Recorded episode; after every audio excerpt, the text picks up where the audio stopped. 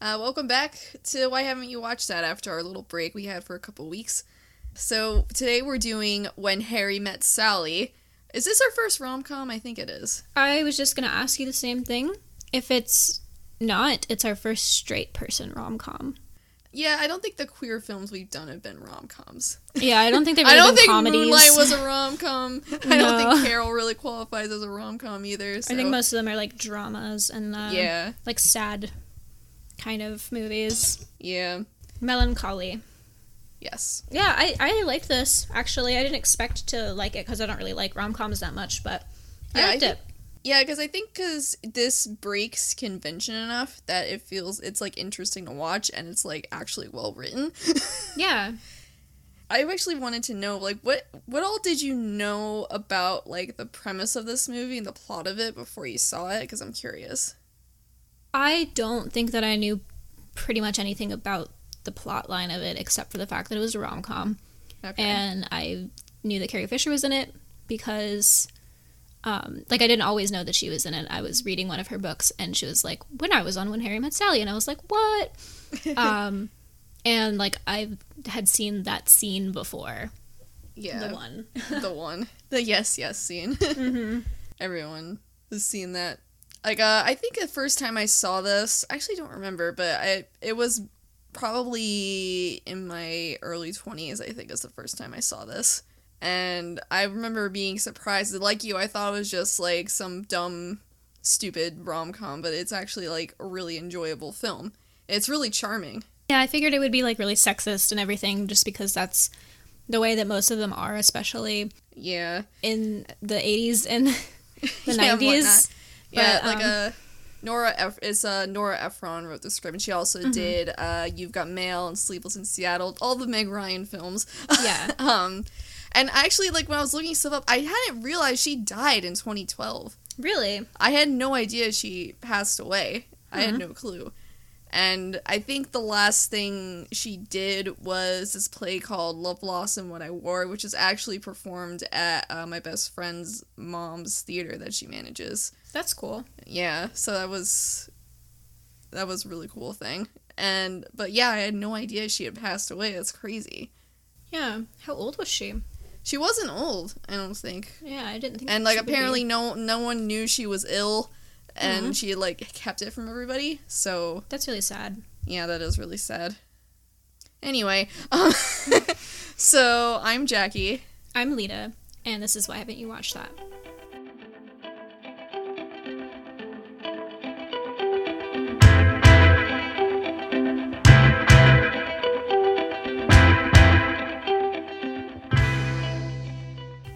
The beginning, it said special music and arrangements by Henry Connick Jr. yeah And I thought that was interesting.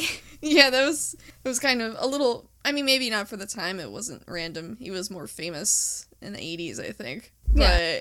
but yeah it's kind of like random movie with like musical arrangements by some pop star randomly for no reason Yeah. For some reason, I thought that he was mainly an actor, but really yeah, I don't know why. Hmm. And i think the fact that like this movie avoids being sexist despite the premise being the question can men and women be friends? I think Yeah. is a really good achievement. I read And, the uh, description for it, and I was like, mm. yeah. Like one like uh, the one line uh sally has is like i just didn't want to sleep with you and you have to write it off as a character flaw. And i was like yes. Tell him. I was so confused at the beginning because I'm like, they haven't met before, but they're driving all the way to New York together. yeah and they have weird. barely anything with them. And is he just never going to see this girlfriend of his ever again? That they're like kissing this passionately? Is this their like yeah goodbye send off? You know? yeah i think i think so i think like it was like they're gonna like try the long distance thing maybe but they both know it's not gonna work kind Mm. Yeah. of thing and yeah they had like no things he just has like a duffel bag and a baseball bat it, and she just drops him off at washington square park for some reason and not at wherever it is that he's staying Yeah, maybe it was just like harder to drive to wherever he was staying. It was easier to walk there from the park. I don't know. why couldn't she just drop him off at his building I don't know. But yeah, that whole like situation is just kind of odd. It's like you're going on a long road trip with a guy you don't really know, Yeah. and clearly haven't even met before. You're just going off the fact that he's your friend's boyfriend. And it's weird that they'd never met. Like Yeah. when she was such good friends with this girl, like she wouldn't have met her boyfriend before. Yeah, it's- That's it's kind kinda- of just odd. It is kind of odd. And again, just or did you ship the rest of your stuff? I guess maybe. Maybe that would be the only other thing I could think of. Yeah. And also, oh, the 70s and 80s, back when journalism was still a viable career. oh my god, I know. Like watching that, and then they barely ever talk about their jobs during. They like they mention them in passing, but they barely ever mention like, oh, this is what I was doing at work today, and I was just like, uh, it hurts. It's like a knife through the heart, you know. Yeah, and also like the romanticism of just like moving into New York City and like everything just turning out fine and doing well for Yeah. yourself. It's like, oh, oh man. I mean, I guess they went to like a good school, but still, that doesn't really matter, you know. Yeah, Like everything is like still had these luck. like nice apartments and oh my god, yeah.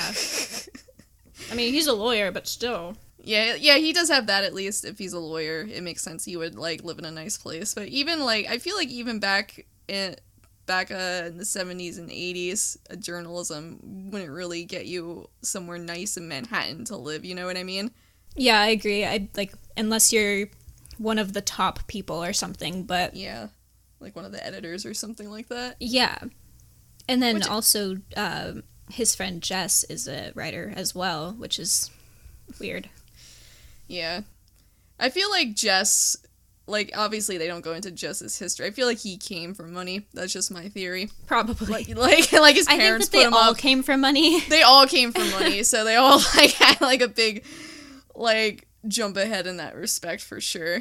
That's what I just assume about most people in movies, like because they're usually all white, middle to upper class people, and, And they have jobs like writer for New York Magazine or whatever. It's like yeah, and they went to good schools that probably cost a lot of tuition, and they're just like, oh, I'm just gonna move to New York because that's what you do, and that's like the only viable city to do this thing in, but it doesn't matter because I can just move there and it's not a problem, and like you know in um in Home Alone, that massive fucking house that they have. oh yeah, that and it's like, what do you guys do for a living? And it's in First of all- Chicago. Yeah, it's in Chicago. They have like 600 kids Mm-hmm. living in this giant house. It's like, what do you guys do for a living? like if you And have they're- one kid and you don't really have to spend that much money on like child rearing expenses, like having a really big house isn't that unheard of. Or if you like don't have kids, it's much easier. But every kid you have is so much money. You know. It is, and also like. It, ki- it, it kind of makes sense they want to be able to keep them all straight, you know? Mm-hmm. Because if they both have jobs that are that demanding enough, they make enough money to afford the house and the kids in the first place. They probably delegate a lot of childcare to like nannies and babysitters and that sort of thing. Yeah. But yeah, like every movie that I remember watching as a kid, um, about like any sort of family or like a high school kid or whatever, they've got these massive houses and they have a full upstairs and it's not just like a little townhome. Cause like I live in a place with an upstairs now, but it's like a little townhome. Yeah, Like, yeah. it's like the same as my old apartment, just split level. So it's like half the amount of square footage on one level and half the amount on the top level. It's not a fucking mansion, you know? Yeah, I feel like also that might be like part of the dis- the disappointment of us millennials. Yeah. like, like we were fed like media. It's like, oh, just go to a good college and get a good job and you'll be fine. And like not realizing that it's like a lot of it is fantasy unless you come from money already.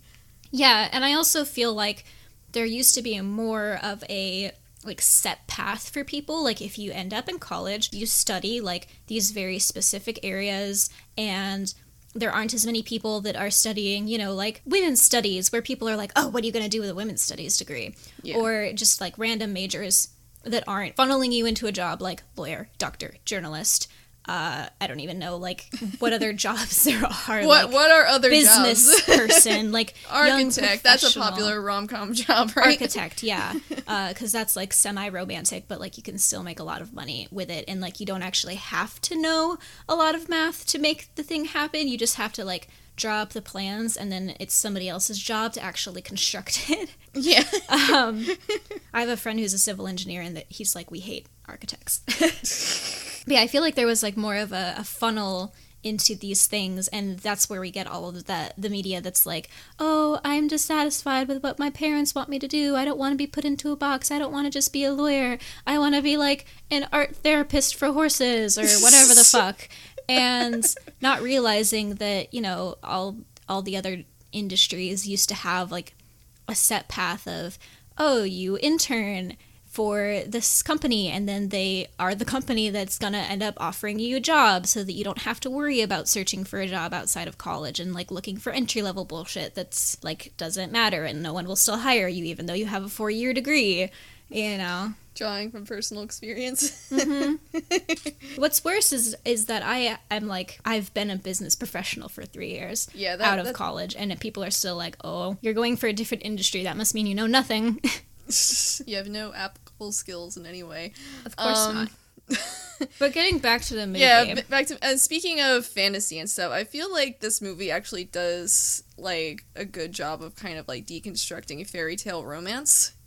yeah They build this foundation over a very long period of time, and especially with like the old married couples in the this documentary within the movie that they do. They're like, "Oh, we met and we married immediately because you know that's how it was kind of back then." yeah you could just like marry someone immediately and commitment wasn't like this whole fraught thing and it was just what we were expected to do as opposed to modern day where it's like the whole dating scene and trying to find the right person and all this stuff and the idea that like you should be friends with the person you spend the rest of your life with Yeah, I liked. Um, I think the very first couple, the the guy was like, "And we've been together for fifty years ever since." And the lady kind of like gives him this yeah this look. she's like Yeah, god because I mean that was my grandparents. Like uh, both sets of my grandparents, they met really young and were married for upwards of 50 years. My parents met really young too, but I don't know. Like I've always just like viewed them in a different light than older Yeah. relationships, like from like the 30s and 40s and 50s. Yeah, it, I think it's definitely like a generational kind of thing because like even further back, people didn't marry for love; they married for like power grabs and for alliances and that sort of thing. And then gradually over time, it's like, oh, you need to marry someone for love. That's what lo- that's what marriage is. Was that's not what it used to be at all. Yeah. And I think like the definition kind of like is always changing over time, especially now people like I feel like a weird thing that people do now is expect your monogamous partner to be your everything.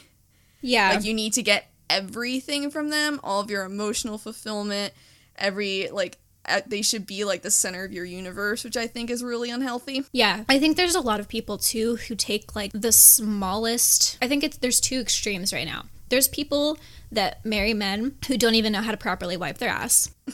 and they somehow don't figure this out until after they're married and then they're like, "Oh no." And then there's the people that will just cut and run at the smallest inconvenience or flaw or hiccup and Yeah. they don't ever want to work on a relationship and then they always blame it on the other person when they should be looking at themselves because Yeah. like you're the one that's always Yeah, if there's Finding like a pattern in your relationships, maybe it's not the other people, it's you. Mm-hmm. And it's worth looking at again. Uh, something I want to discuss is the central question of the movie is can men and women be friends, you know, in like a heterosexual, you know, kind of way. We'll just we'll just leave queer people out of the equation for a moment, but I do want to get into that aspect of it as well.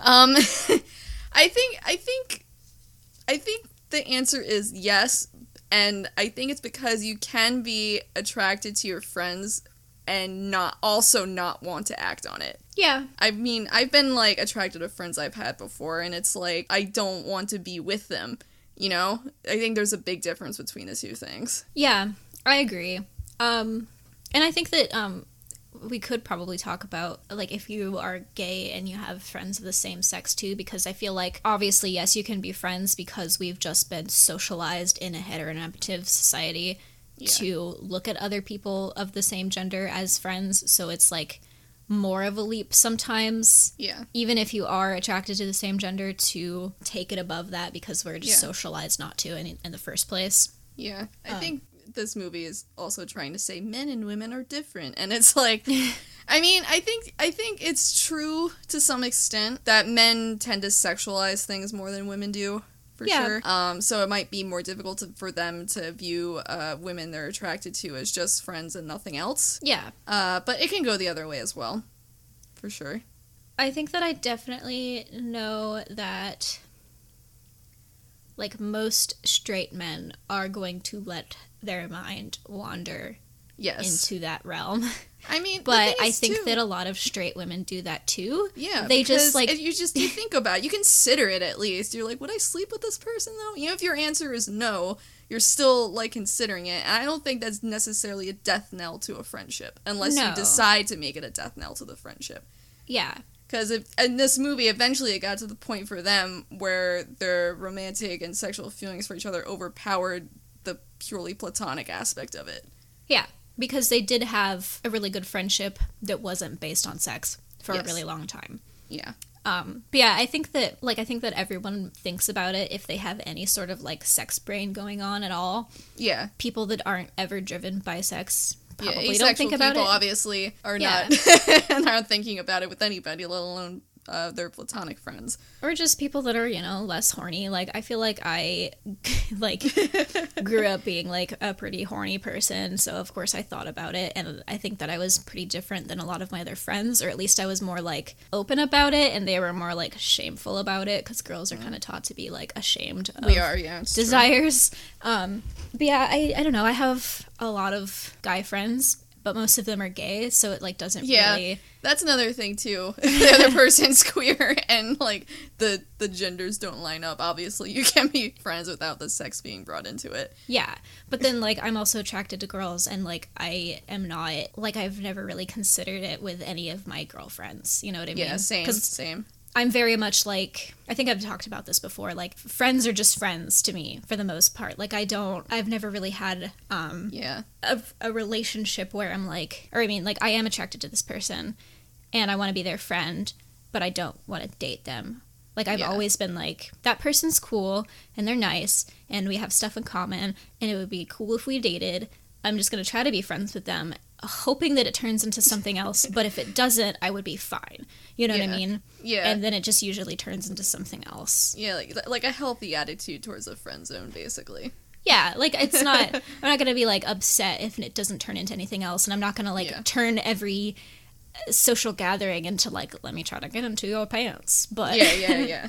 like You're not like oh, entitled about it. I could see this going somewhere. Let's see what happens.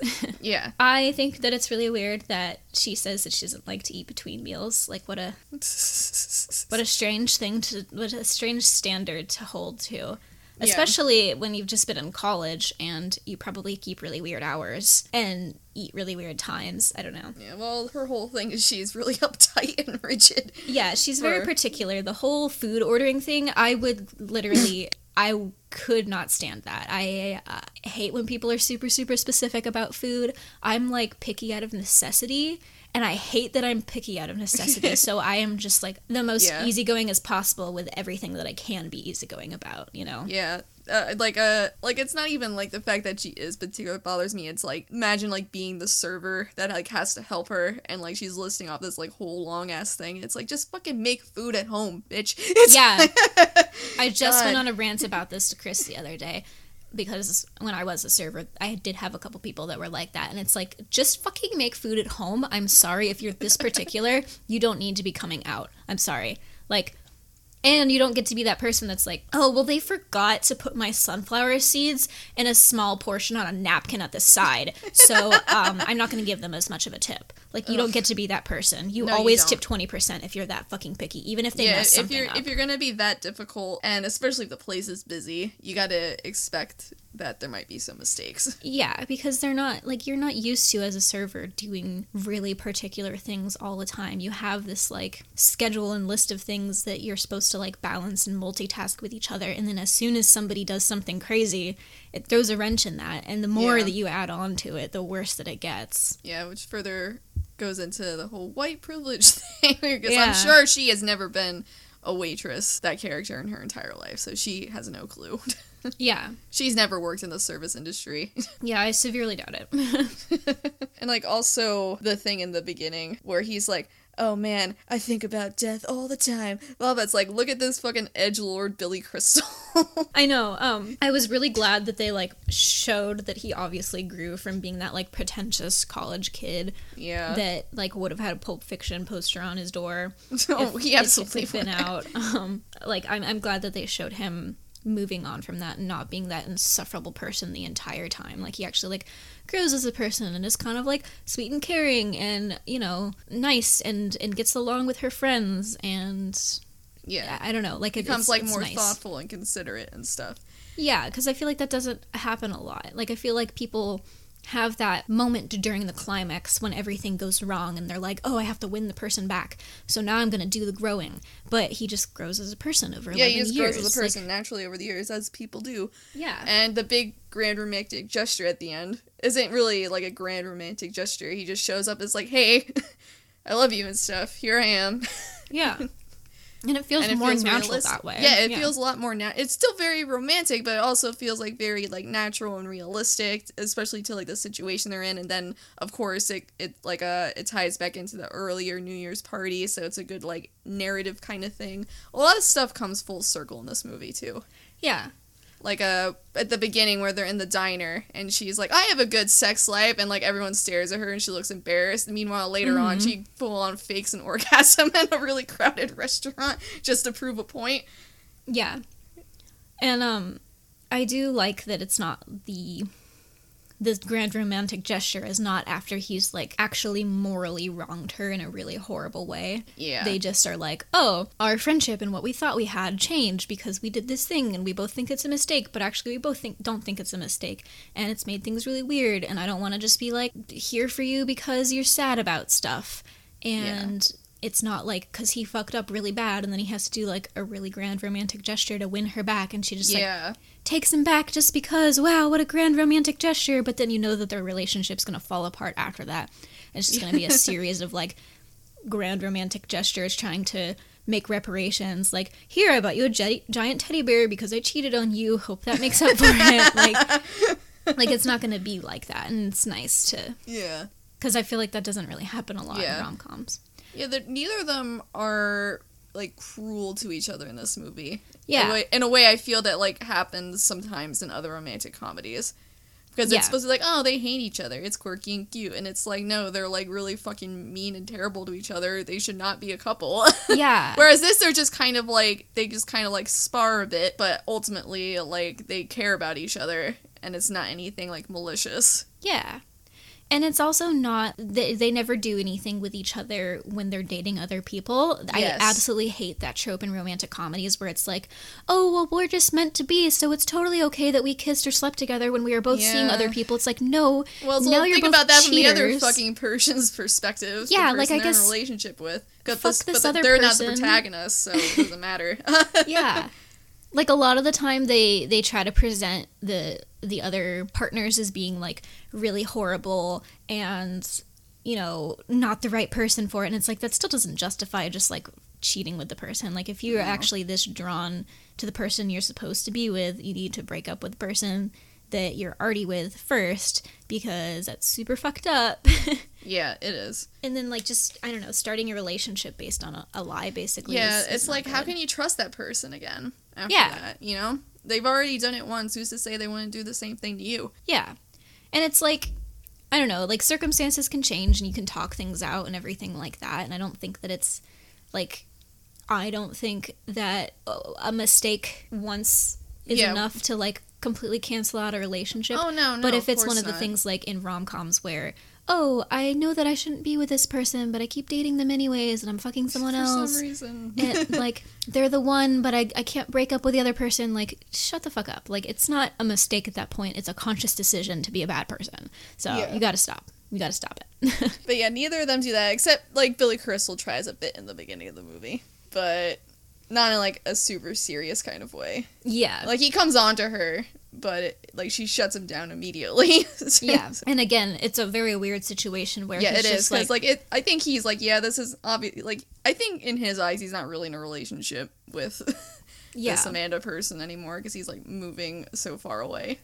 it, i mean yeah it's just it's just weird i don't know Yeah.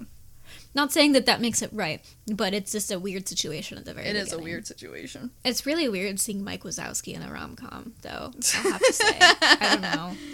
Like, I mean, Billy Crystal wasn't that bad looking back in the day. no, it's just like the voice, and I feel like the only things that I've known him in is like Monsters Inc. and Princess Bride. like, true, true. it's just very bizarre to me. Um, Yeah, I didn't even look him up to see if he's done other rom coms. I assume maybe. I don't know. Let's. he probably has. He's done. Yeah, he's been films, I think. racist in the past. Oh, has he? Yeah.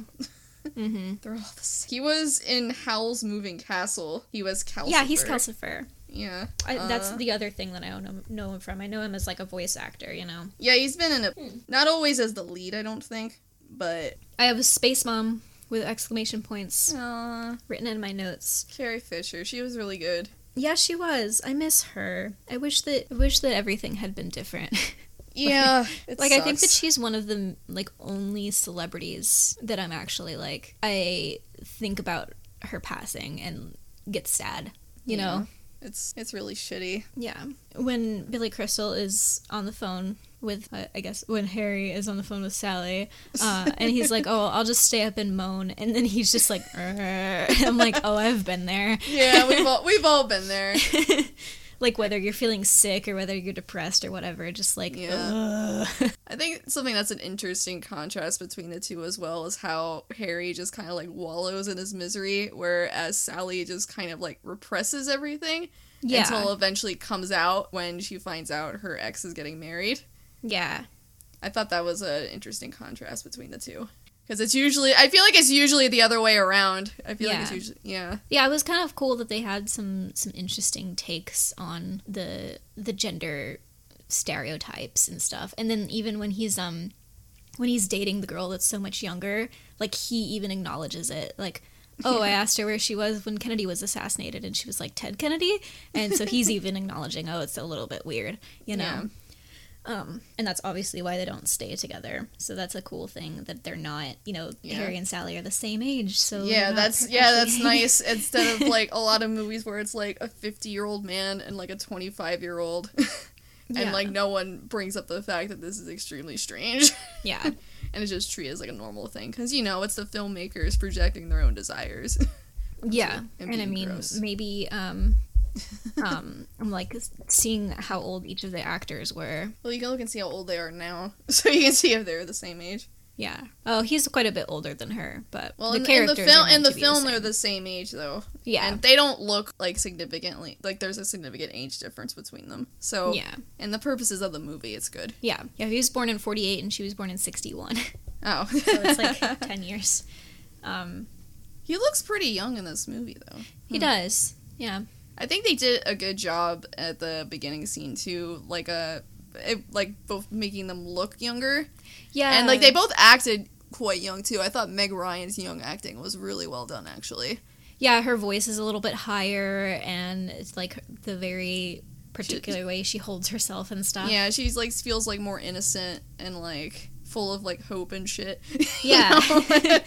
like an idiot. Um, Except not really because she moves to New York and she gets a job as a journalist and everything's just peachy keen. So yeah, exactly. It's just I guess I guess I think the thing with like the rom coms too, like give these people like these good jobs and stuff because like they want the focus to be on other things and when you're like struggling to make ends meet you're not really thinking about romance too much and it's not the main focus of what you're doing I know, I know. it's true, but It still, is. I mean, it doesn't mean that you can't. well of to course not no too. but I just want to see a movie that's like, well, I'm struggling to make ends meet, so I'm gonna marry rich, and then like try to just you know get through it, and then they actually end up falling in love. oh okay i mean Maid in Manhattan sort of did that. I mean, she wasn't like trying to marry land Oh, yeah. rich guy. She just kind of like stumbled into it. But Yeah. uh, With baby Tyler Posey, I think the kid from Teen Wolf is in that. oh yeah, that's right. Um, so I want to talk about the scene, the the orgasm faking scene, because I find it unbelievable. Not unbelievable. Okay. I find it very funny that so many people are like, "Oh, women fake orgasms all the time and like men never know." And I'm like, if they don't know, I feel like that must mean that they've never given someone a real orgasm Yeah. because like there are internal things that are happening where you can tell. yes. like you can't just make a lot of noise and be like, "Oh, my the walls of my vagina just stay still, I guess. That's just how I come." Like, no, that's not how it works. Like there's internal So- stuff going on. Yeah. I, I- think it might be then also like men choosing to believe. Probably. they- yeah. I don't know. It's probably a lot of factors in that.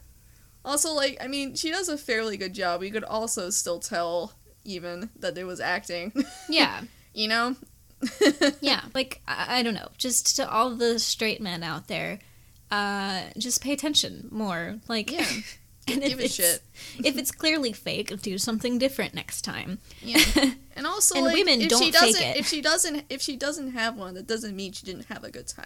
I Yeah, would like that to point too. this out as well. It doesn't always have to end in an orgasm. It doesn't have to be like, oh, it's now a challenge to try to make it happen. yeah, Like, that that's chill. always what bugs me. It's like it's like it's fine, man. It's really super just okay. chill. Yeah, It's yeah. like you don't need to like sandpaper me to try to make yeah, it's just it's, that's not gonna help. Sometimes it just isn't gonna happen yeah. for whatever reason. It might have nothing to do with you. Maybe she just had like a shit day, and it, it, for women, it's a lot more mental than it is for guys.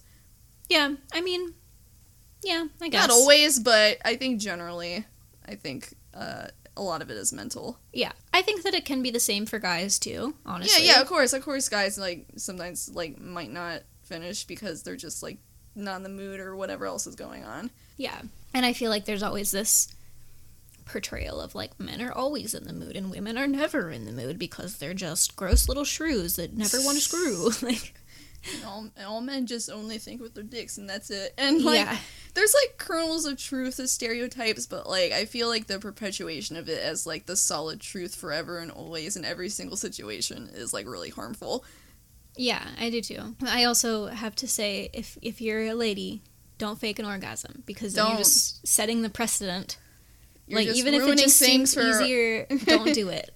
you're ruining things for yourself. Yeah. Because if he thinks he got you off, he's not gonna do what you actually want him to do. Yeah. And if you guys wind up breaking up or not having sex ever again because of the one night stand, you ruin it for the rest of us. Yeah, I was gonna say like maybe if it's one of those things where it's like it's a one night stand and you already are like, okay, well this is never happening again. Clearly, yeah. like still don't do it. Just be like, "Ah, okay, buddy, why don't you hop on off? You can go home now. there, there. it's not doing it. You should probably go. See ya. Uh, but in that scene too, the woman who was like, uh, "I'll have what she's having," was the director's mother. Oh, really? Rob Reiner. Yeah. so I thought that was funny. yeah, I, I um, that's like one of the only other things too. Uh, I- guess it's part of the same scene, but I knew that line from this. Yeah, it's so interesting to think about. Like, one of my dreams is to write something that becomes as like iconic and well known as that scene. Even if people Yeah. have like never seen your movie or whatever, they like know the scene or they know the line. That'd be so cool. Yeah. I mean, you could just go the Tommy Wiseau route and just do something really, really horrible that makes you go No, down the- in infamy. You can't do that because if you set out to make something horrible, it's not going to be entertaining horrible. That's true. you know, it's like you have to be sincere, and it has to wind up horrible by accident. Step one, be a space alien. Step two, speak French. Step three, um, be really creepy. and there, there you go. That's the the secret formula. That's the secret formula to being Tommy Wiseau. Um, I also think that it's really weird that no one stopped her, like because it went Everyone on for just- a while. I mean, to be fair, in that situation, I would just be staring at her too. I'd be like, "What is happening?" like, do you think they would call the ambulance or something? Like, are you having a conniption? Like, are you okay? What's going on? Do you need a straitjacket? Do you need a pill? Do you need like a soothing voice talking to you? It's very strange. Um, and another person screaming later on when Billy Crystal is like, "I was being nice," but he like screams it. I'm like, "Oh, that's me." like when I get to like my threshold of I can't do it anymore and I'm just like tired of being nice all the fucking time. I'm just like, God, you guys are so stupid. I was being nice and you don't appreciate me. Mm, one of my notes says she would be so snotty, and I think that I'm talking about the very the the scene where they have sex, but she's been crying. Oh yeah. Like there would just be so much snot involved. It would be really gross. Yeah. And I know every time I cry a lot, I get a really bad headache and my sinuses are really stuffy and then I can't really breathe. So Yeah. like kissing is really difficult because like you can't Yeah. breathe out of your mouth or your nose. Yeah, if you've been crying that hard, like it's not really like I don't know. I would have a very hard time being in the mood no matter how long I'd been waiting to screw somebody if I'd been crying that hard. I don't know. Yeah, like a couple tears, sure. But she was like full on sobbing for a long time. So Yeah. Yeah, I think that's feel probably like one of the I, w- I would need like a unrealistic few minutes to pull myself together Yeah. first before trying for that. Yeah. Also, I love that she goes to get them water and she pours it out of an Evian bottle. Like, doesn't New York have the best tap water in the country They or do, something? but some people are really prissy and stupid. So, which It's fits so in weird. with her character, how particular she is. She's like, I only drink Evian water. True. I You're don't killing drink the, the tap water. Meg Ryan. I mean, maybe the tap water wasn't that good back in the day. That's possible. I don't know. I don't know either. Back in the 80s, I know like the city back then had a reputation for being like really dirty and terrible. True. So maybe they didn't have the tap water up to the standards of now. I'm not sure. Does it not still have a reputation for being dirty and terrible? No, it was way worse. I know. Back then. I know there was like much worse crime and everything. Yeah, there was a lot in, more like crime the and seventies and stuff. eighties. Um, I know my parents have like a huge prejudice against New York because of that, and I'm like, it's not that as bad anymore. my dad too. Like whenever somebody mentions that, he's just like, Ugh. based on you know like maybe twice that he was there. And yeah, exactly. And they The go to like the most touristy, crowded areas, and they're like, New York's so awful. There's too many people, and it smells. And it's like, yeah, because you went to fucking Times Square, you idiot. Yeah. I mean, I didn't super love it. I like I loved all the individual things that we did, but I didn't super love yeah, I guess the whole everyone, experience. Um, I wasn't like, oh, it's smelly and gross, or there's too many people. Like, you know that there's gonna be smelly garbage, and you know that there's gonna be a lot of people. Like, that's just Yeah. any city, you know. Yeah, pretty much. I was really sad that I didn't get to see a giant rat, though. Yeah, I'm I'm I'm so sorry you were disappointed. I didn't. Did we go?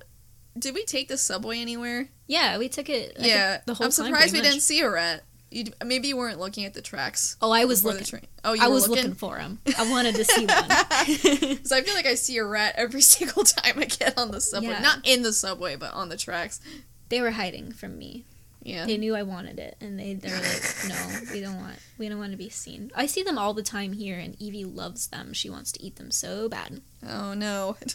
There's like they're not really like rats. I mean, they are, I guess, but they're really more field mice size. You know, Yeah, they're, They're not like crazy little New York nature rats. guys. Yeah. they're always rustling around in the bushes at the Seattle Center, which I hadn't I haven't seen Sleepless in Seattle, so Yeah, I was about to, have I was literally just about to say that. I I mean, I've seen enough of it, but I haven't watched the entire thing. The Yeah. premise of Sleepless in Seattle is pretty strange. um, I, think I don't know how Nora. Ephron always managed to make like these situations seem so charming. Like she's basically like heard this guy on the radio and she starts stalking him. Yeah. is like the premise of that film, and it's like it's so weird. You might have seen like scenes from it. Oh, I've seen parts of it. Yeah, This is the one with the little kid that says Yeah. how much a head weighs. Yeah. Um, I get it confused for some reason with while you were sleeping. well, they both have sleep in the title, so. True. Was- Um, oh yeah, looking through my notes, something I want to bring up. Wait, she brings up that bad day with the guy who reached over, grabbed a strand of her hair, began flossing his teeth. That is some psycho shit. It Can really you is. imagine being on a date with someone them doing that? I would literally just like leave. I'd be probably like, just like deck them. I'd be like, what is wrong with you? That is disgusting. Like I Like, wouldn't stay quiet. I would be like, "What the fuck is? Yeah, like what is wrong with you?" That the whole thing is just like brushed off. like it's like, is this something people deal with like on It's a just one of those basis? quirky New York dating experience things, you oh know? Oh my god. oh, I mean, I know it's rough out there, but good grief. yeah. Yeah, yeah, I Oh. think that it's really interesting, like how terrible some people's dates tend to go because I'm just like, I've I've never really had to like date Yeah. in the same way that people in movies date. So uh, it's just I've never been interested in dating the way people in movies date. It's No. it just seems so exhausting and Yeah, like, it just seems like such a waste of time for everybody involved and like it's it's just eh, apparently you're just constantly going out with people who have like, the worst social skills on the planet and can't even carry on a decent conversation and it's like Yeah. ugh. Like you can pretty much find something to talk about with everyone, right? Like, yeah I don't know. even if you don't have like a romantic connection you can still have like a decent night out and not have to deal with a lunatic who's going to floss with your hair you know like yeah. I feel kind of like that way about trying to make friends though. You know, because like you can't really like go on friend dates. yeah that's So it's like it's hard to try to to meet people and and be able to strike Yeah. up enough of a conversation to to grow a friendship out of and again like I can usually talk to anyone about anything like like I can find something to talk about, you know what I mean? yeah Um, yeah But there's just some people where you try to talk to them and they look at you like you're an alien and you're like, I am doing my best here, buddy. Like, I'm sorry that you've apparently never seen a movie or a TV show or read a book and you don't have any passions or hobbies or anything that you want to talk about, but like, it's like come on. college humor sketch like I don't like I don't know. I always try to inject like I hate small talk and I don't really participate in that. Like I'm not usually like, haha, the weather, you know, like I usually try to inject more personality in my conversations with people and I feel like people are like taken aback sometimes by like I had a roommate that described me as either animated or theatrical in the way that I talked. And that was like the best thing that she ever said to me because she wasn't like a very like great person. Um I mean, she wasn't mean to me or anything like that. She just like got a dog when our one other roommate was asthmatic and could have been sent to the hospital. And she asked us if she could get a dog after she'd already gotten a dog and brought it home. so that's like the reason that I don't like her. Um, not like anything she did to me or whatever, except like take all of my silverware and think that it was hers and never wash any dishes. But that's just like a normal roommate thing. Um, but yeah, I feel like I, I I'm usually like pretty animated and like maybe a little bit overly so when I'm talking to people, and I kind of make like funny voices when I talk, and I'm trying to like make it less awkward.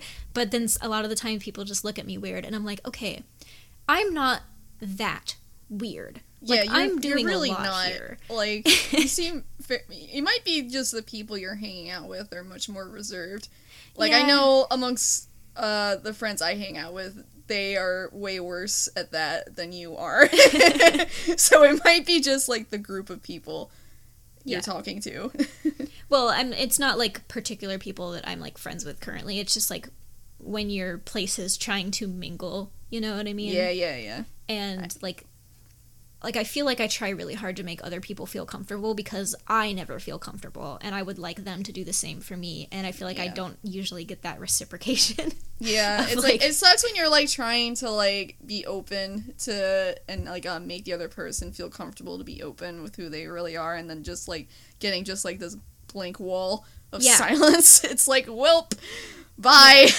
and then I'm anxious about me because I'm like, oh, I'm I'm really weird, and like people don't like me, like they're like freaked out by my personality. And then I think about it more, and I'm like, I'm not the weird one. You you're, know, you're really, you're really not. it's the other people that are weird. Like this weird experience that I had on the bus the the one day. I was like writing it up to Chris's um, old job site because we were gonna go to the mall afterwards, and he was like, "Oh, take the bus up to me, and then we won't have to like get the traffic going both ways." So I was like, "Okay, cool," and.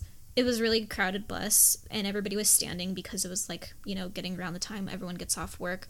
So I was standing for most of the stops, and I was just going to keep standing because I was like, I don't really need to sit. Um, but people kept needing to get past me, and I stepped into one of the rows where the seats are uh, to let people pass. And there was this lady that was, you know, walking down the aisle, and I thought that she was getting off the bus too, but she like stood next to me and said something, and I, so I took out my headphone and I was like, "What was that?" And she was like, "Oh, are you getting off?" And I was like, "No." And she was like, "Are you sitting here?" And I was like, "No."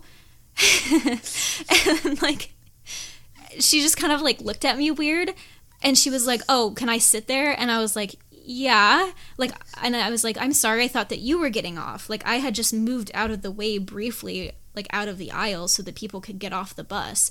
And she was like, "Okay." And like sat and I was like, "Oh, I'm sorry." Like I thought that you were getting off, um, but you know, I was gonna switch out back into the aisle to like give you the seat if you weren't getting off. Like I, I said it differently than that, you know. Yeah, yeah, But yeah, she yeah. just like gave me this weird fucking look, and I felt like everyone was like staring at us, and I just kept standing at that point because I was like, "What the fuck just happened?" Like it was like two seats that were empty, but I didn't want to sit next to her because she was being really fucking weird, and she had these like really cracked, nasty, dry lips, and just like Oh, I don't no. know. She was just like like looked at me like I was a fucking alien or like I was a doofus or something, and I was like, hate that. this is I- what you do when you let people off the bus. Like I couldn't step into the area by the door Yeah. that everyone was walking out of. Listen, I get sometimes people like miscommunicate or like maybe like talk past each other sometimes. But one thing I cannot stand is people treating me like I said something weird or that I'm stupid when I did something totally normal and they're Yeah. the ones who are in the wrong. It's like yeah. go fuck yourself, buddy. It's Like I thought that she was walking past me to get off the bus and then when she didn't, I was trying to get like back into the aisle so she could sit down and she's the one that made it fucking weird. You know? Like people. come on. and then, of course, the rest of the bus ride, I was freaked out and I was still standing up. And Chris was trying to frantically call me because it was like the one day that he ended up working later. And I couldn't answer the phone because I couldn't let go of the bar and I was holding my jacket in my other hand. Uh. and it was just such a like, oh God. now I remember. I've been in that situation many a time. Yeah. It's like I can't hold more than two things. like and i couldn't like get my phone out of my pocket without just like smacking my jacket against a bunch of people Yeah. i can only make myself so small you know Yeah, that's my thing too. I, I also like something that happens to me a lot is like I do my best to try to like dodge people whenever possible mm-hmm. because everyone just seems to love slamming right into me for some reason. yeah And I've like I try to do that thing where it's like walk like a man, walk like you're not gonna get out of anyone's way, and people move out of your way, and then I try it, and people just slam right the fuck into me anyway, and it's like I'm. Not, it's faster for me to just like dodge people like I'm playing Frogger. You know what I mean? It's it's just faster. i hate when like I, I do just like walk straight at people a lot of the time and a lot of the time they don't make any sort of effort to move over whether they're a man or a woman like Yeah. people just walk is directly at me People think we're. I don't know. like i feel like I- is you it 'cause we're mutually small? like everyone should move over like give I feel each yeah. other That's, space that's my stance too. Everybody should move out of each other's way. Yeah, Unless like, like, that's you can't. I mean, I understand. I understand sometimes with like extremely tall people, they legit might just not see me. yeah Because it's happened to me before, like with friends, be like, "Oh my god, I literally didn't see it at all." But like, yeah other but I mean, I'm like, a little bit no taller reason. than you, and it still happens to me too. Like I'm, Yeah. you know, like it's just people being dicks a lot of the time. Or you'll have like you try to step out of their way, and they step the same way as you, and then you both step the other way again, and it's like, okay, let's not do the dance. Like, which way do you want to go? Just point to me. and you always feel like, I don't know. I I just hate feeling stupid for Yeah. normal things, and Yeah, then I, I obsess about them. Exactly. It's anxiety. yeah. I feel like that happens a lot with me too. Is like I'll freak out so much about something, and then it turns out to be nothing at all, and I was freaking out for no reason. And then when I don't freak out, that's when everything goes wrong. So then you feel like you have to freak out all the time over everything. Yeah. And everything's just super stressful and fraught when it doesn't need to be. That's exactly me too. Or like, I never know when to actually listen to my gut because Yeah. sometimes it's like, what I'm is your instincts? What is your gut? Because it's like, oh man, my gut's always right. It's like, yeah, it's my which which is my gut though. Which is my gut? like, is it my my anxious thoughts that are based on actual uh, absolutely nothing, or is it like like what is Yeah. it? It- But you can't think about life you, like you that. can't because you can't predict the future, and also I think it's good to think about the times you were anxious and nothing happened. Yeah, So it's not necessarily like, oh, I was anxious about it and then it happened. That means I should listen to my anxiousness. It's like, well, you're anxious all the time. yeah. it was bound to happen at some point just because like statistically, Yeah. something's Like- gonna go wrong. Every single time when Chris doesn't respond to me right away, and I'm like, oh no, what if he's dead? Like, what if he got into an accident? What if something bad happened on his way home from work? And then he's like, oh, I didn't have signal in the grocery store. I'm coming home with dinner, you know? yeah, yeah, yeah, and it's, of course, just freaking out over nothing. yeah. But I would like to mention that uh, Mallomars are an amazing cookie, and I would like some right now. I don't think I've had a Mallomar actually, not anytime recently. Because the thing, like, uh, my mom doesn't like marshmallows, so Really? we never just had them in the house. But next time I see them, I might get some. They're they're pretty it. good. They're really bad for you. Like Well, they're yeah. even worse than Oreos for you. Well, yeah. but- I mean, I'm not buying them because I'm like, oh, it's a healthy treat. No. Yeah. I'm technically not supposed to eat marshmallows, but I'm not that strict about the vegetarian parts of. oh yeah, that's like that's vegan territory, man. That's like Well, I mean, it's still like it's animal gelatin, but it's like at least it's the parts that they wouldn't use otherwise, right? I don't know. I don't know either. I don't think about these things because I'm not even slightly vegetarian at yeah, all. Yeah, no, I'm I'm not that specific about it. Um, I just do my best to not, you know, eat actual meat. so we've gone on like a really big tangent, but that's fine because again, this is a comedy and like there's a little bit more to talk about in this Yeah. than in other ones that we've done. But uh, I was gonna mention the wagon wheel coffee table.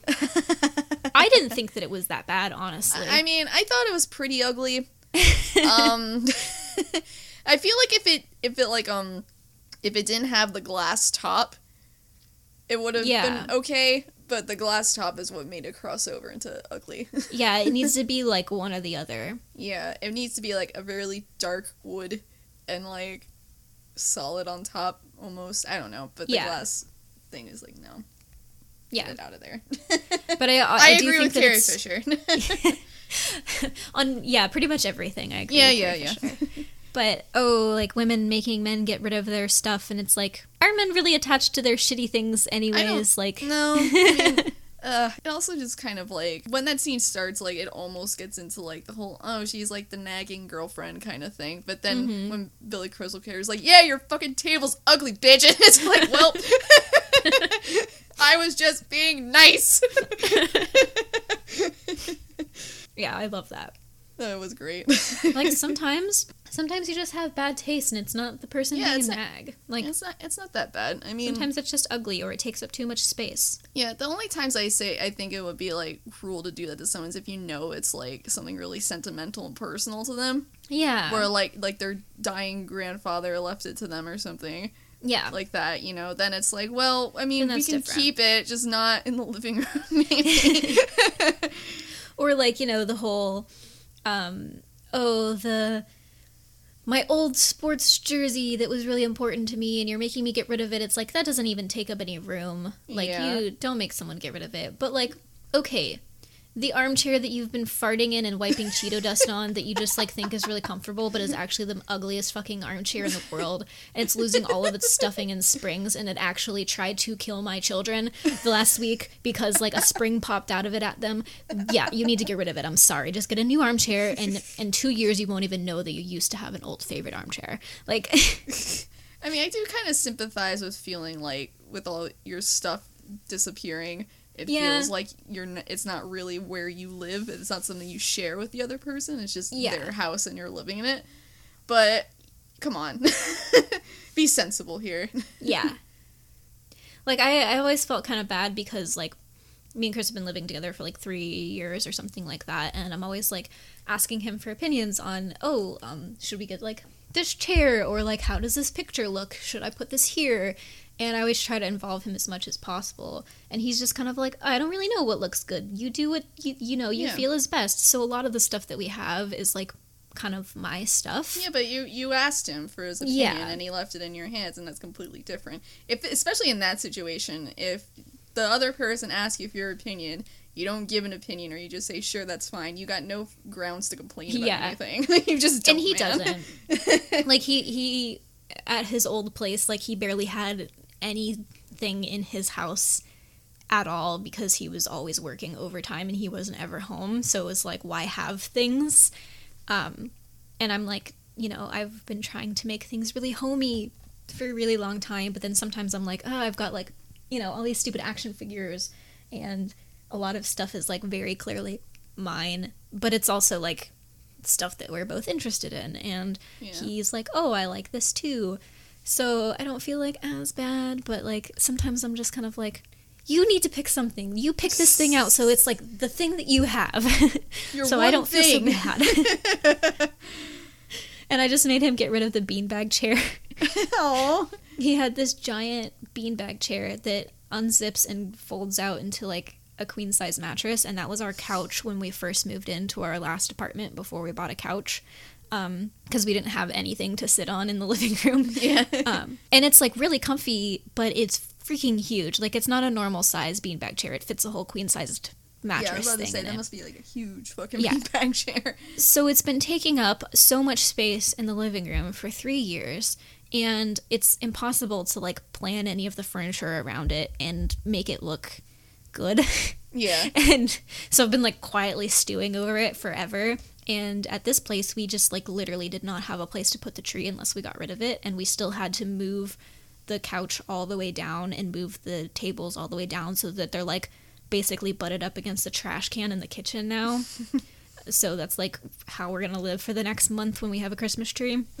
Um, but we gave it to one of our friends, and she was like, "Oh, well, you can have it back after you get rid of the Christmas tree if you want." And Chris is like, "Oh, yay!" And I'm like, "No, you keep it." I want to be able to please. walk on the floor in the living room again. I will pay you to keep it. I just like keep quietly bribing her on the side. Slip her money under the table. It's our little secret. yeah, Uh, but speaking of that whole scene too, I like uh, uh Jess and oh my god, what's Carrie Fisher's character's name again? Marie. I think Marie. Yes, I literally just watched this movie a couple hours ago and I forgot already. Same. um, like they they serve as like a nice uh foil for Harry and Sally and as a good like catalyst for them to start like considering each other. Yeah, because it's like it's like oh our friends it's like they just jumped on it the second they met and it worked out great for them meanwhile Yeah. harry and sally have been dicking around for like ever Yeah. and like not committing So- Especially seeing as Carrie Fisher's character had been dating a married man for years and kept being like, I know, I know, I like he's never gonna leave her. Like, yeah it's like she's like she knows but does she know it though does she Mhm. know it no she doesn't until she finally meets someone yeah. Which is kind of a crummy sentiment, I guess. like yeah you should I- I mean, have to did- meet the perfect person so you stop sleeping with a married man, but yeah i mean i guess it i don't know i guess it kind of like it's hard to let go of things sometimes and you still like hope for things i guess i don't know yeah. i guess it's probably difficult i also like i thought it was very interesting that the movie didn't judge her for this at all Yeah. like no one's like you're a terrible person please stop doing this they're just they're just like dude this is hopeless you gotta cut it out rather than as like a moral judgment i thought that was kind of interesting like we Yeah. still like the character like the fact that she's seeing a married man isn't considered make doesn't make her a villain Yeah. And I mean, it really is the fault of the married man. yeah of course more. it is yeah especially if he's like stringing her along Yeah. like this like we all like everyone knows he's not gonna leave his wife and he's still like seeing her yeah. it's yeah like it's definitely both people's fault in that situation, but if you're the one that has a commitment, then you are the most at fault. yeah the most at fault because it's it's ultimately your responsibility to end things yeah. because you're the one who's doing something that's like terrible not necessarily the other person too much Yeah. I'm glad that there wasn't like a whole home wrecker narrative yeah that was there. nice it was refreshing because that's always just sort of annoying. yeah it's like we all know it's not the good thing to do let's Yeah. not focus on that it's not the point of the story Yeah, like I honestly think that cheating in movies, I know that it happens a lot in real life, unfortunately, but I just think that it's one of the most boring plot devices. Like It when is, there's like I mean, it, it can be written in an interesting way, but, But I feel like a lot of the time, especially with straight romances, it's like, oh, it's another English professor sleeping with an underage student. Like, it's Yeah. boring. It's really boring. In real life, yes, I imagine it's something very dramatic and like very emotionally fraught and, and like upsetting. And it's something you might want to put into your art, but it's yeah. it's so overdone, and it's like a tale as old as time at this point, and like I you gotta like it's also make just it different in some way. it's added so much just as like an extra point of drama because people don't know how to write conflict any other way. Yeah, that too, that too. like there's so many movies and TV shows that I've seen where married couple is like really distant with each other and they're acting really weird and you're like, "Oh, what is going on between them? Like why are they being so weird?" and like the woman is so angry at him and it gets them into bad situations just because like they can't communicate. And then you find out like, "Oh, one of them discovered that the other was cheating on them and they are still together for some reason, like for the kids probably." Instead of like either talking about it or just divorcing. Yeah. And so it's just like this really stupid conflict that doesn't really need to exist. Yeah, it's just kind of there just to be there as opposed to like using it to like explore anything involving Yeah. the characters and their relationship. Like I think that um in Love Actually with Emma Thompson and Alan Rickman, it was yeah, like that was really better. well done. That was great because I mean also because primarily like 'cause it focused on both of them and it was also like uh it starts out we don't know Alan Rickman is married with children. So we're like, oh, this is another fucking thing with like his secretary, whatever. And then like it's like, oh shit, oh Yeah. shit, there's another dimension to this. And then it gets into Emma Thompson's point of view, and of course, because Emma Thompson is like an amazing actress as Yeah. well. and also because like you don't know, just like her. I mean, I don't think that he actually does anything. Yeah, I, I don't think he did anything. I think it just almost got to that point. Yeah, and then it, it's it's the whole thing with her of discovering it. Like, is it just a necklace? Is it a necklace and a kiss? Is it a necklace and sex? Like, Yeah. is it a necklace and love? Uh, how do we deal with this? you know? Yeah, that that was a very sad story. Yeah. Like also like the part where she was like, "Oh man, tell me I don't ever have to go back out there," and he was like, "Nope, you don't." It was a very sweet moment, but it was also like, "Oh man, we've Yeah. all been there." It's like you think, "Oh God, I don't want to go and date people." God, it's so rough. It's so rough. That's how There's I always feel. so, like especially when you're starting something new with someone. There's all that uncertainty, and you're like, I don't know how to behave. What's the best way to behave to get the best outcome in this situation? Blah blah blah. blah. Yeah. it's like I don't want to drive them away, but also like I ah, what's right? What do I do? yeah, I I don't envy having to go back to that sort of. Yeah. I, as I take a very long swig of beer. I don't even know how I would date now because like things have progressed so rapidly since I actually seriously Yeah, was like nev- in the you market. were never on the apps. Yeah. on the apps, but like the the apps are an option and they're terrible. yeah. And I hate They, it. like- and like someone I know was complaining about how like you can't even really approach someone in a bar anymore because they'll treat you like you're a fucking creep even just Yeah. for talking to them because you're expected to just use the apps and that's it. You're not expected to go up and try to strike up a conversation with somebody, which I think is extremely sad. Yeah, I think that's mean, pretty bad course- because I just don't. I'm sorry, I don't know anybody personally that has met someone that they stayed with for a long time on an app. Like I, Yeah. everyone that I know that's in a relationship or has had good relationships has met people through mutual friends Yeah, or that's- through a hobby or a job or whatever. Exactly, yeah. I mean, it's happened for sure, but like I also don't really uh, know anybody who's had a lasting relationship that's based off an app. Uh, I, I my whole thing is I would I don't want to go on a date with someone the first time I'm meeting them. You know what I mean? yeah, it's that's just my thing too. It's yeah, very it's too weird. fraught. There's too many expectations, and I just it's just weird to me, and I don't really like it. That, it's only really ever it's only something I've ever kind of done once, and even then I had met the person before going before they asked me out. Yeah, So it's not like the first time I'm ever meeting them. Yeah, I think that is very bizarre too because I would just feel so anxious and I would probably just end up canceling because Yeah, like meeting someone for the first it feels like an, an, an interview or something like yeah, job. exactly. Yeah, it does. I would want to be like, "Hey, maybe we can like hang out in a big group of friends and go bowling or something so we can like feel each other out." And then it's not like a commitment to Yeah.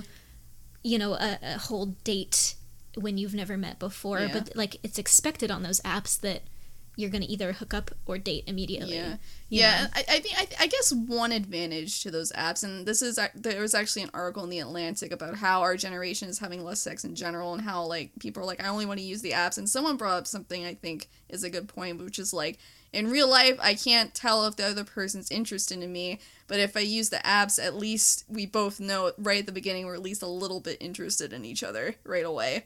So it takes the guesswork out of it, which yes, I can definitely see the appeal in that case, but also it's just ugh. But at the same time, they're interested in you and they're showing that explicit like matching with you based on a specific set of photos, not seeing your face in three dimensions in real life. Yes.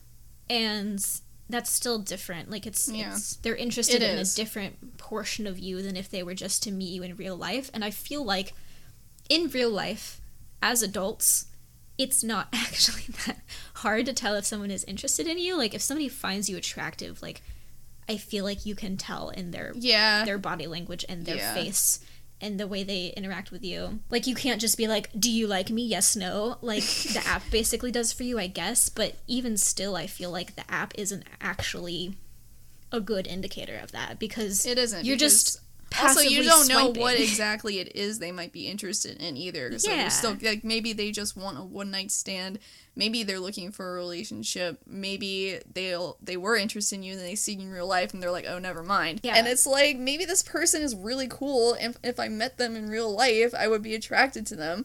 But I'm just going off of a photo here, and Yeah. like it's not. This isn't enough information for me. I made one basically like as a joke uh, when I was in Jacksonville visiting my friend one time because we were kind of just like, what will happen? You know, like I wasn't actually going to meet up with anyone or anything like that. Yeah, yeah, yeah. Um, and I was also like not with Chris at the time. Like it was on one of our um, on and off periods.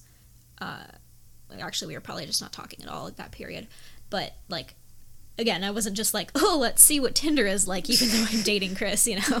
um, I mean, even that's valid as long as you weren't planning on doing anything about it. eh, And, he- would and if you told him about it too. yeah, if if if we were open about like telling them about it. Yeah, yeah, yeah. Um, but yeah, I, like all of the people that were on the app, I was like, ew, ew, ew, ew, ew, and like some of them messaged me, and they just like the opening lines were all fucking terrible, and it was really Yeah. weird, and. I, I was like, I can't imagine actually trying to do this seriously because it would feel so disheartening. It, Like- it really is. Like even like I don't even take it seriously the times I go on it, and I'm like, oh, this is. But the thing is, as when you're like for heterosexual dating, I wouldn't even attempt to use dating apps. But the problem Yeah. is with queer dating. You gotta find them. That's Yeah. the whole thing. It's not like like you can meet a girl and assume she likes women It's and like go your from there. Pokedex for You have to find the queers, so you have to like yeah, exactly. It's like Pokemon Go. you gotta catch them all. It's like Oh Uh, boy, there's a, a self-described bi in the park. Let's go catch her. Listen, this is a million dollar idea. like gamify it. Like, have we really gotten to the point where we've gamified the dating app thing yet? I Like, think feel it. like I think a lot of it. I think like it does feel like a game. Yeah. yeah, the whole thing is like you're basically flipping through people like they're playing cards, yeah, and you're you're trying to get matches, and you're trying. It, it, I mean, Yeah. like dating has always been referred to as a game. To be fair, Mhm. and it kind of is. Uh, like, it's just it's always going to be different like over the years you know Yeah. like it's going to change in all kinds of different ways over the years and people just are going to adapt to it but i would like to liken it again to my own personal struggles because it's all online now and you can't get a sense for the actual person all you can get a sense for is like how good they are at taking photos of themselves and Yeah. how good they are at writing a profile about themselves and then like if you have mutual friends right that's like an aspect of it yeah. um which is very that would much make me like swipe no. I'd be like, oh god, we have mutual friends. No, never Yeah. mind. Before this goes horribly wrong. it's very much like trying to find a job now though because there is this like weird dichotomy of um I, dichotomy is not the right word i don't think but there's this weird thing of like you can't find anything to apply to unless you're online and you're looking to apply to stuff online but all of the applications online are going through a robotic system and you never know like whether or not your application is reaching a real person yeah. and if it's getting rejected for you know like you don't know what reason you're getting rejected for. Is it because you don't have this many years of experience and this extremely specific job title? Is it because there was a key term that got it thrown out or a key term that you were missing or whatever? Like you never know who is swiping right and who is swiping left you know because they might not message you even if they do like your resume. And then there's also this thing of like everyone's pretty much like oh well you have to do this but you're not going to get a job unless you network and unless you like meet people in real life and like find openings that aren't already being filled or being interviewed for that they've just now posted online and it's kind of the same thing with dating is like Yeah. well you can have like chances on tinder but it's probably not ever going to turn into like a full-time good relationship unless it's someone that you've met and gotten your foot in the door with or already. you just get extremely lucky. yeah so that's it's unfortunate and also like people like it was like oh it's all a numbers game blah blah. It's like I don't want to spend my time going on tons and tons of dates just to maybe find someone I click with and then it winds up not working out. It's like it just sounds so exhausting. I don't care that much. Yeah I really don't care that much. Like I could wind up alone and I'll be fine. Like I don't I have no interest in just doing all this work for something that like honestly it's entirely likely won't work out. yeah you know, if I happen to meet someone naturally, that's a completely different thing. I'm not going to close myself off to that, but like uh, putting in all this effort, it's like why? yeah that's the thing and know? again just you know to bring the analogy around putting in all the effort of like tailoring your resume and your cover letter to a very specific way and then it literally never gets to a human being because the posting wasn't even real and they just hire someone internally you know Oh god. That sucks, man. or uh, the, the thing that's been happening to me the most is that something will be really promising and then i get told you know a week later oh the position's been put on hold or the position's been canceled they decided they're not hiring for it after all Ugh. and it's like yo like what Fucking You know- bait and switch, man. yeah. Fucking tease. i just get stood up all the time. That's been the story of my life the past year is, is literally just being stood up like for jobs just constantly. It just seems really promising and then nothing comes of it. And i'm like i've wasted all of this time. And i'm not ever putting all my eggs in one basket of course. Like No, i no. still have like continual applications going out but it's like I've wasted all of this time and then it turns out being nothing. And a lot of the time it's like they won't even get to the point of doing official interviews. So I'm like I don't even get to practice my interview skills, you know. It's all But dumb. yeah. There are a lot of parallels. Yeah, it's weird. Maybe I really just need to I don't know. Like I feel like I was pretty good at the, the dating game even though I didn't go on like normal dates and I wish that I could apply that to to gain jobs, but uh, Maybe that's worth thinking about. I don't know how that would translate. Um, but yeah, it's either it's either like uh, with with dating too. It's either like you want like I so much in life is a matter of luck and chance, and especially in this movie too. The fact that they like saw each other again several times after. Yeah. Is definitely a matter of luck and chance, and them getting to reconnect was a matter of luck and chance. And I feel like if you're if in any situation, especially with love and romance, if you're just like trying too hard, it's not gonna happen. And you just have to let things play out the way they're gonna play out, and everything will eventually fall into place the way it's meant to fall into place. I mean, I'm not saying I'm the kind of person who's like everything happens for a reason, but you know, it, it, the stuff in your life led you to where you are, yeah. and if it had happened in a different way, you wouldn't be where you are. Yeah, and you wouldn't be who you are. You wouldn't have like grown in the same way. Yeah, exactly. Yeah, I agree. I mean, lesson Yeah. of the podcast of the day: everything is up to luck, and just give up and let things happen. Well, don't give up, it. but like you gotta do some work. But like you Stop know, overthinking it. stop overthinking. This is terribly hypocritical advice coming from us. Yeah. it's do as we say, not as we do. exactly yeah, yeah. We know what we should be doing. We just don't do it. Mhm. uh, so yeah, so you like the movie? Yeah, it Which was is pretty good. good. Yeah. I, I like this movie too. It reminds me in a lot of ways of Annie Hall, which I can't watch anymore because Woody Allen is terrible. Um, Yeah.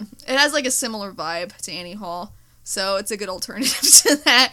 Yeah, and at least you know that Nora Ephron is like a good person. I'm pretty sure. Yeah, Like she's not like think, an awful person, probably. Yeah, I don't think that she did anything bad, but I wouldn't know because I barely know who she is. So Yeah.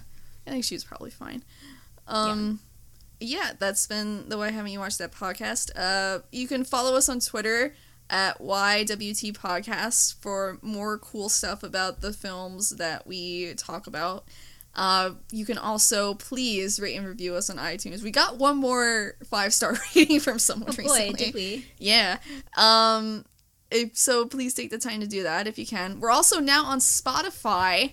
Yeah, we so are. maybe you're listening to us on Spotify right now. I for some reason I thought it'd be a lot harder to get on Spotify. I thought so too. Yeah, I thought I think they were like, oh, you have to only like you have to submit your stats and you have to have this many people listening to you. Yeah, I think that's the way it was. I think now anybody, I get obviously anyone now can just submit and then like, not to like neg ourselves, but like you know, I just I when I did like, oh, okay, you're in it. It's like, oh, I was like, all right, I thought I had to wait, Yeah. but no. like I thought that I had to submit my LA UCB cred to them and you know then be considered. I have to meet Paul F. Tompkins at least like three times. he has to Um, he has to notarize your documents. if we had hunted him down and just asked, I, I bet he would have been like, uh, sure. yeah, I met him once. I could have done it.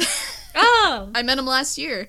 Really? Yeah, it was um we went to uh with two of my friends we went to uh the Bell House for a live recording of Super Ego. Oh, and I got his uh, autograph after it was oh this is a fun story.